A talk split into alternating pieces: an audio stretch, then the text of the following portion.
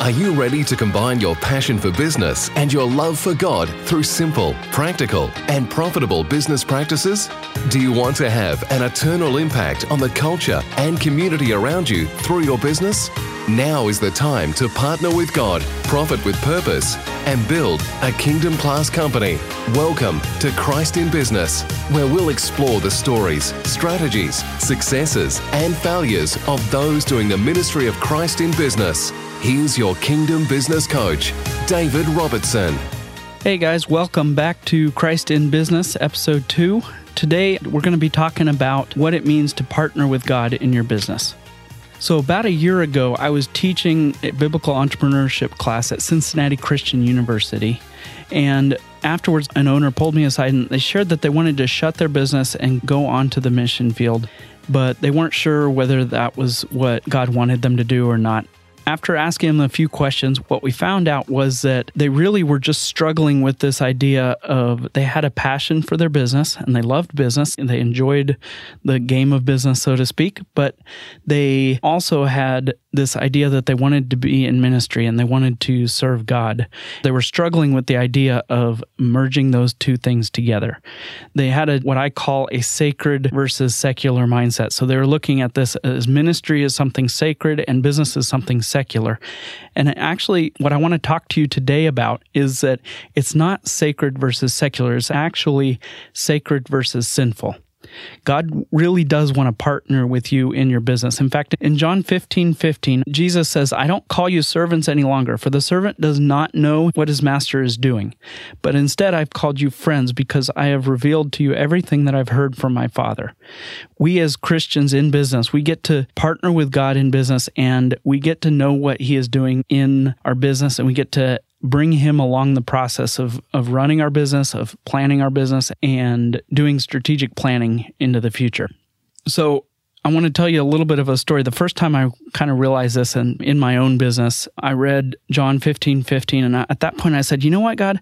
It was at the start of one of my businesses, and it was actually a heating and air contracting company. And I sat down and I said, you know what? This is your business. I'm partnering with you. I'm in this business because I want to glorify you and I want to know what you're doing in this business so I can plan accordingly. So, what I did is I spent some time in prayer and I felt like I wanted to plan out the first three years of the business. And I felt God saying, just make three columns on a whiteboard that I had. And I went ahead and wrote down year one, year two, and year three.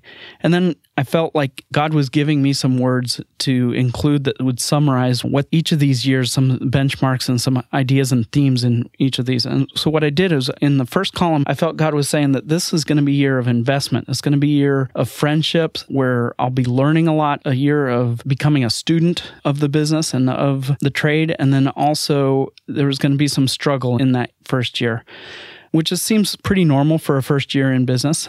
Then in year two, some of the words that I heard was year of blessing, rest for the first time, ministry, and then children, family, and honor. And that last one, it wasn't a part of business, but that meant something to me because at the time, my wife and I had been trying to have kids for over seven years, and we had been told by doctors multiple times that it wasn't possible for us to have kids. And if we wanted kids, we'd have to adopt. And so I thought this idea that children, family, and honor were going to be part of the second year in business. I thought that was a little bit weird, just out of place. I wasn't sure if we were going to adopt or what was going on there, but I just kind of went with it and continued on praying through year three. Year three, some of the ideas that I wrote down were leadership, growth, and then some revenue and profit numbers. So as I was writing down these concepts, I realized in year three that it didn't look like a heating and air company. It actually looked like something different, and I wasn't sure what that was, but I continued going and I trusted that I was hearing from God and things were going to unfold and I was going to make plans accordingly. Um, at one point in the first year of business, I was going through a really hard time, really struggled with some cash flow issues. And so I was upset and I grabbed a marker and I, I threw it at the dry erase board. And I, I said, I'm doing all of this, all this struggle for some stupid ideas that I wrote on a whiteboard, thinking that this was your voice talking to God. And I got upset and kind of left the office, went home, walked in the house, and my wife said, David, you'll never guess what? I'm pregnant. It was just one of those things where I looked at it, I did the math real quick, and the rough date of when we were going to give birth to our son ended up right on year two, where it was a year of blessing, rest for the first time, ministry, and children, family, and honor. And it was just the hope and encouragement at just the right time that aligned with what I thought God was saying about year one, two, and three. I realized at that point that I really was planning my business. I really was partnering with God and, and He was providing the hope that I needed to keep going, the strength that I needed to keep going in business. And that's what I want to talk to you today about is what you can do to establish a partnership with God in your own business. So there's a few steps that I have for you here. Um, some things that you can do today or this week or later this month to start establishing a partnership with God in your own business.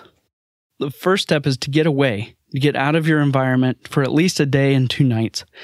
In fact, when I facilitate a strategic planning session with the clients, it's a full two day process. And the re- reason why I say get away, you can't just do this in your office because you have all these environmental habits that you have.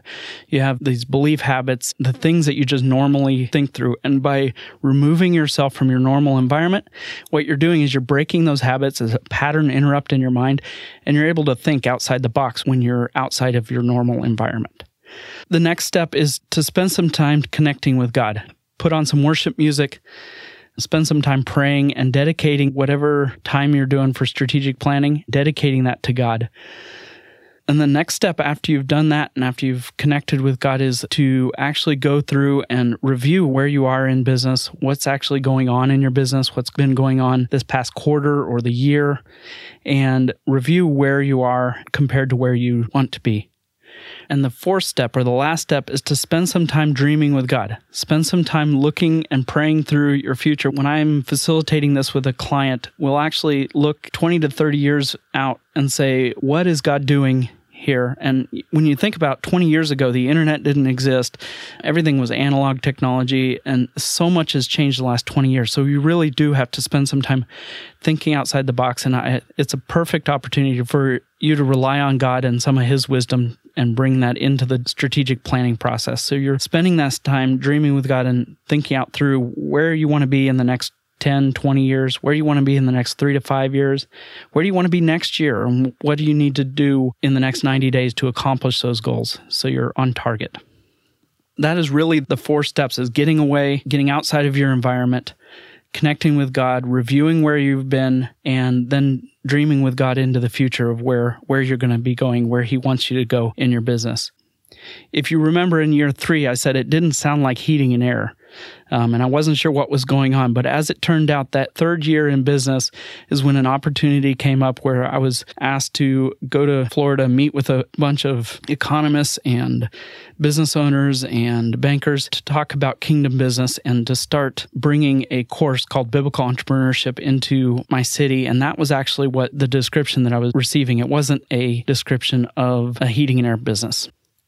So here's what I want you to do. I want you to grab your calendar and book some time where you can have this conversation and you can have this session where you're dreaming with God and inviting Him in to be a partner in your business. Book that time in the calendar. And once you've done that, once you've brought Him in as a partner, we can talk about the purpose of business. Obviously, the purpose of business is to create wealth. But then what is God's purpose for that wealth? What is God's purpose for that profit? And that's what we're going to be talking about in the next episode. So until then, go be Christ in business. As this show is new, any and all support is greatly appreciated. If you haven't done so already, first subscribe to the podcast on Apple, iTunes, Stitcher, Android, or wherever you listen to podcasts. Second, if you like the show, write a five star rating and review. And finally, share the podcast with anybody you know that has a passion for business and a love for God, and invite them along with you to build a kingdom class company.